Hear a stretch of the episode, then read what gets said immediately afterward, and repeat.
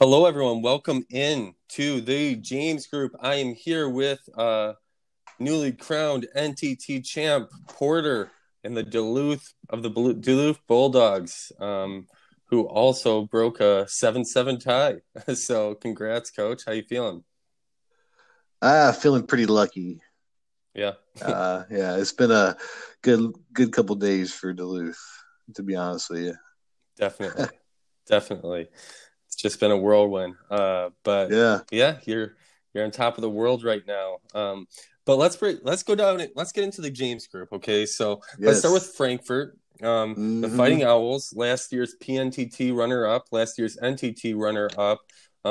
They lose three starters. They lose Daniel James, Brendan Bautista, Eric Leatherman, the 10-25 class, and replace it with the 73-79 class.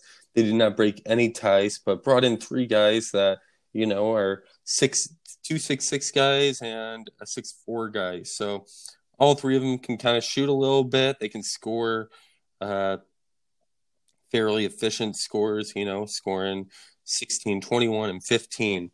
And, you know, they're going to need those guys to replace their two guards that they lost. They relied so much on Leatherman and Bautista. I really think, you know, looking at this, you know, you could kind of go, you know, any of the three could honestly play point guard or shooting guard. And it makes sense to play one of them, although Dominic McGee, he could also play. He scored pretty well and efficient. If you go by per 30 numbers, scoring 16.7 points per game last year. Not the best class, but not bad class either. So also Evan Johnson did pretty well for a point guard. If you take his per 30 numbers, he had 7.5 assists and 2.6 turnovers. So not the greatest defender, but, you know, he's an option there. They have some options, but they're losing a ton, and they're really going to have to rely on Bowens and White. What do you think? Well, I mean, the cupboard is not bare in Frankfort, first of all. You know, like I said, Raymond Bowens, guy's an absolute stud. And, you know, the thing with Frankfort is they have pretty good depth last year. Yeah, they lost Daniel James, who's a monster. But like I said, they've got a lot of guys. Like I'm looking on here, he's got a lot of options. There's a lot of things he can do. So he's not going to be boxed into one thing. If one thing doesn't work, he can switch it up and do something different. But I think everything really is going to revolve around Bowens this year. Yeah, Bowens and White. The guy. Yeah. Yes. Yeah, and he's a problem. Trust me. Yeah. Raymond Bowens is a beast. Yeah. Yeah, Jermaine White. Oh, yeah. Wow. I did kind of forget about that kid. Yeah, he's a monster. So, yeah, Frankfurt's going to be fine. Yeah, I feel like Quinn Jones can kind of slide into that center position. He did fairly well. He didn't put up crazy numbers, but he could be a facilitator. You know, good hands, little defense from the big man position. So, yeah, we'll see. I mean, they got a good team. This group is just loaded. As you'll see, as we move on to the second team, we got Lansing, who brought in the 6-18 class, replacing the 59-84 class. They lost their point guard DeAndre Fitch, who was kind of their main guy, you know, scoring 23.6 points per game and 53.8% true shooting. They bring in Alfonso Braxton, who's really a solid defender that can score a little bit, pass a little bit. I feel like he could make a really good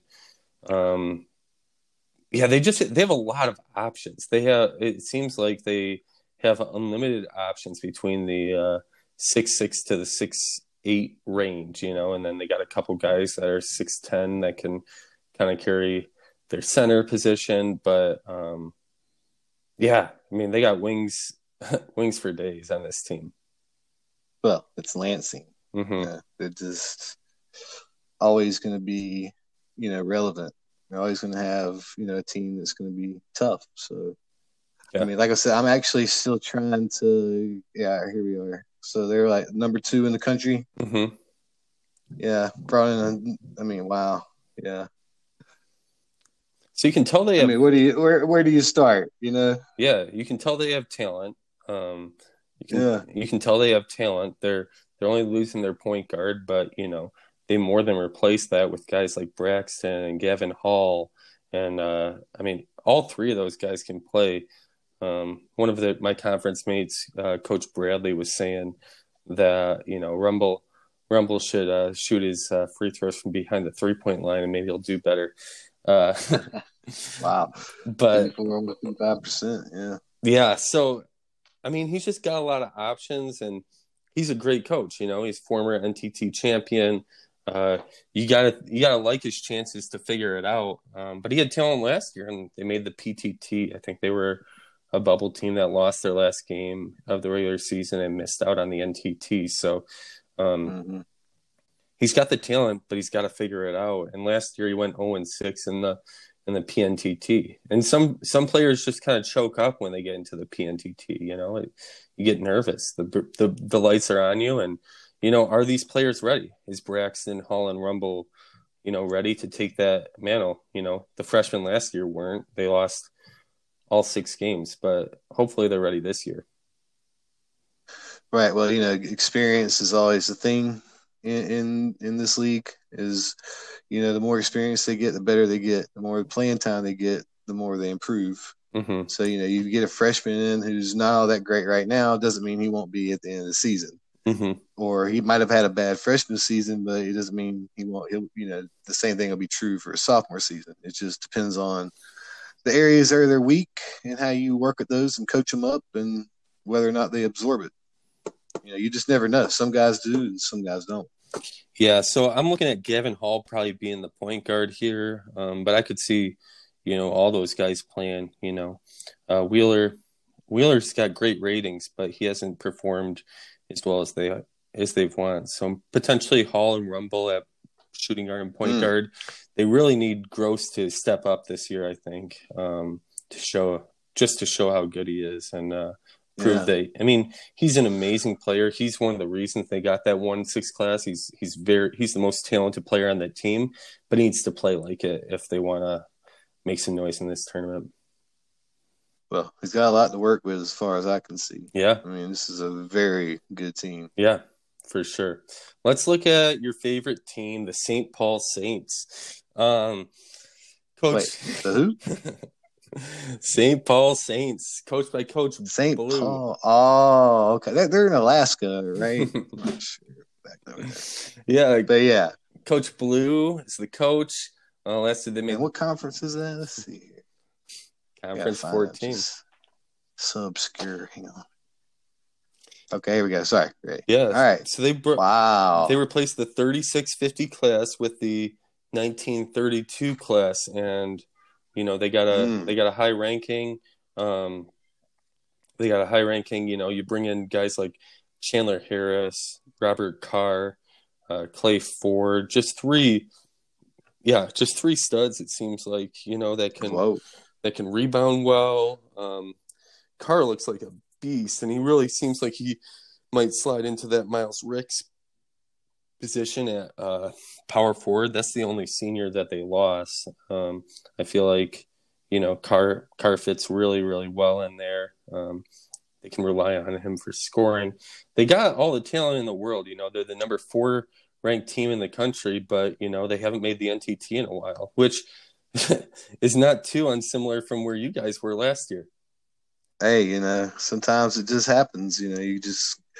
You go through these lulls. Not everybody. We all can't be Frankfurt and, all these other guys that just make it every damn year. Honolulu was another one of those. But, you'll just go through these lulls, and then, they went through that. I don't think that's going to be an issue this year in St. Paul. Looks like they're going to be definitely going to be contenders in the NTT. Yeah. Unless, the coach just does a really poor job and mismanages the team. Other than that, there's just nothing stopping them. I'm looking at it and I'm like, wow. Yeah. And another thing, another example, another versatile team. There's a lot of things he can do. For sure. At certain positions, so he has a lot to play with. Yeah, I'd love to see Chandler Harris play a decent amount. He only had 18.5, but he had a plus minus differential. positive assisted turnover ratio. He seems like he might be able to fit into power forward, move Carr up to small forward, and then Lewis Scott maybe can play a more natural shooting guard potentially. They have some options, you know. He can hopefully the coach can figure it out and come up with what's best for the team. Yeah. Well, seeing as we play St. Paul this year, I hope he doesn't figure it out. Yeah, you look at his out of conference matchups. I think he's part of the. I think this is the toughest group in the PNTT. But even you look at the out of conference games, he's got Manassas. He has you guys, the former NTT champs. Wow.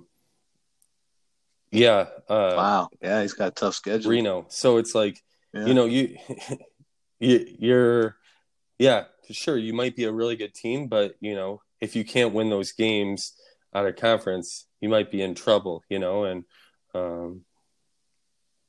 so I'm really excited to see how this plays out. I like his team. Yeah, but sometimes – I'm sorry. I didn't mean to cut in. But sometimes, you know, it's not a bad thing to lose games to those top teams because as the season progresses and, you know, the strength of schedule factors into it, you know, they'll actually help you as long as you're not getting blown out in those games. You keep it close, win the other games that you have to win, and then, you know, it will boost you. So yeah, that's fair. But if you lose too many games, you'll miss out on the PNTT playoffs, and you know, that's a pretty big deal. You know, like you don't. Yes. You know, that's. I mean, you if you're good enough, like Duluth is, you know, you wanna be there competing for that trophy at the end of the day, you know. But it's hard, you know. Not everyone can win it, and you know, the only way to do that is to make the playoffs. So, absolutely. All right, let's look at Yuma, favorite deputy, coached by Coach Cheeseburger III. We're on the 132-181 class, replacing the 95-68 class. And it's always tough when you lose a guy like Ethan Reese and Thomas O'Neill, two big guy starters. They did bring in Julian Palm, who looks like he could be a solid guy. He's really going to have to step into Reese's shoes and they're going to really rely on him. I'm not sure what they're going to do for the second position. Valentin McClendon looks like he could be a good piece. This class. I'm sorry. Go ahead. Yeah. This class seems like they're a little underrated, I think, by the Mags. Maybe they didn't have as good of rankings, but he brought in three solid guys with solid height. Palm is a scoring machine, and they can really rely on him. You have any thoughts on this team? Well, actually, I was trying to find their conference. As 32. I told you earlier, I hadn't. 32, that's right. I was sitting there trying to find. I couldn't. You're just fine. Bear with me as I it's fine. Get my bearing here. And you look at their out-of-conference games. They got Reno, they got Rochester, and they got Seattle. Seattle's actually a fairly – I mean, they made the NTT last year, and they got a really good team, so that should be tough. Rochester, you know, they brought in they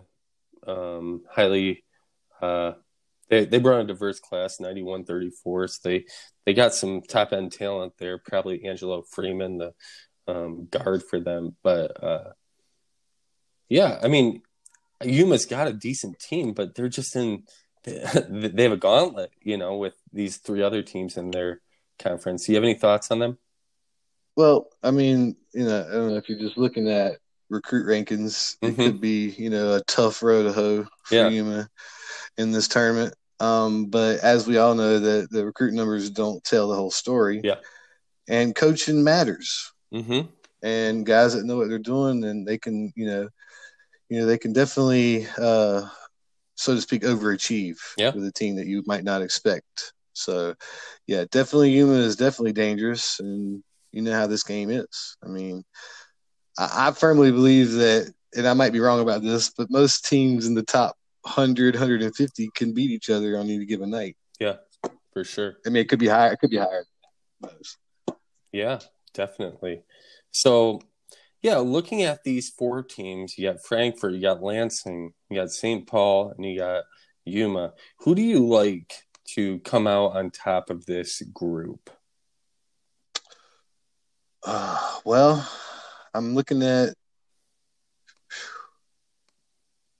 you know, it's really hard for me to do. It's so tough. Yeah.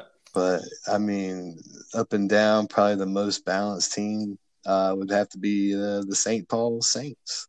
Oh, wow. That would be my pick. I would go with St. Paul and Lansing right there. Yeah. Like I said, I think both of these teams are loaded pretty much. I just think that St. Paul might have a little bit more to work with in there. And like I said, they're prime. They've been stacking up for a few years. I think they're ready to, burst onto the scene. So, I didn't expect that out of you. I mean, I know that's tough. But same coach that I think has called St. Paul a community college in the past, or was that, or was that him that called you a community college? I can't keep track right now.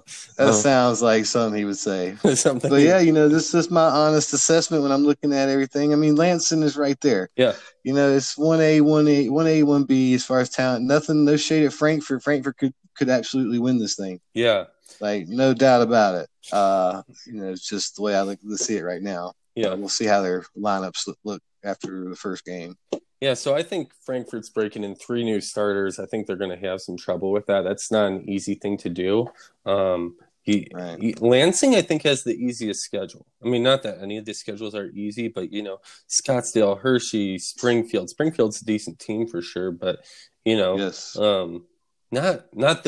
Not the toughest schedule for Lansing, but they also went 0-6 in the PNTT last year. They have the talent. Can they put it together? That's the question. So, I like to, I like the guys they brought in. Yeah, me too. For sure. To add to what they already had. So if I didn't have a sour taste in my mouth from last year, what Lansing did, I'd pick them. But I want to kind of see it to believe it. So I'm gonna go with St. Paul's got I think these teams could beat each other up. It's a tough call, man. It really is. I think it's gonna come down to that Frankfurt Lansing game in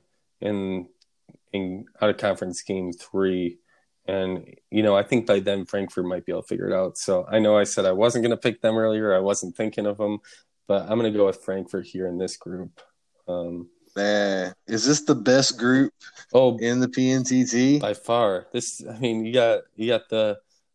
You got the last year's runner-up in the PNTT and the NTT, back-to-back Final Four champion.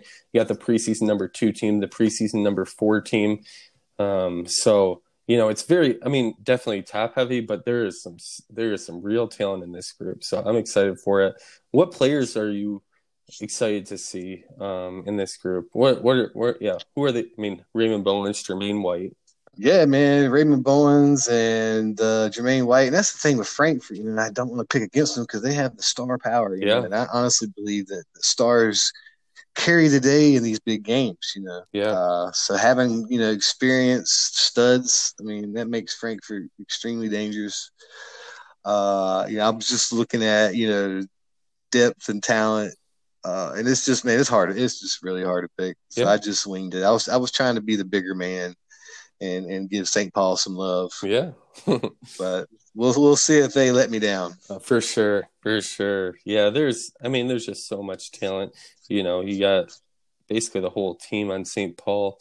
It's really talented. I'm really excited to see what Chandler Harris and Robert Carr can do. Joe Gross, I think, is primed for a really, really big tournament. And, if we're going by straight numbers, it might be Julian Paul, the freshman out of Yuma. So it should be fun. There'll be some good players and excited to see what happens.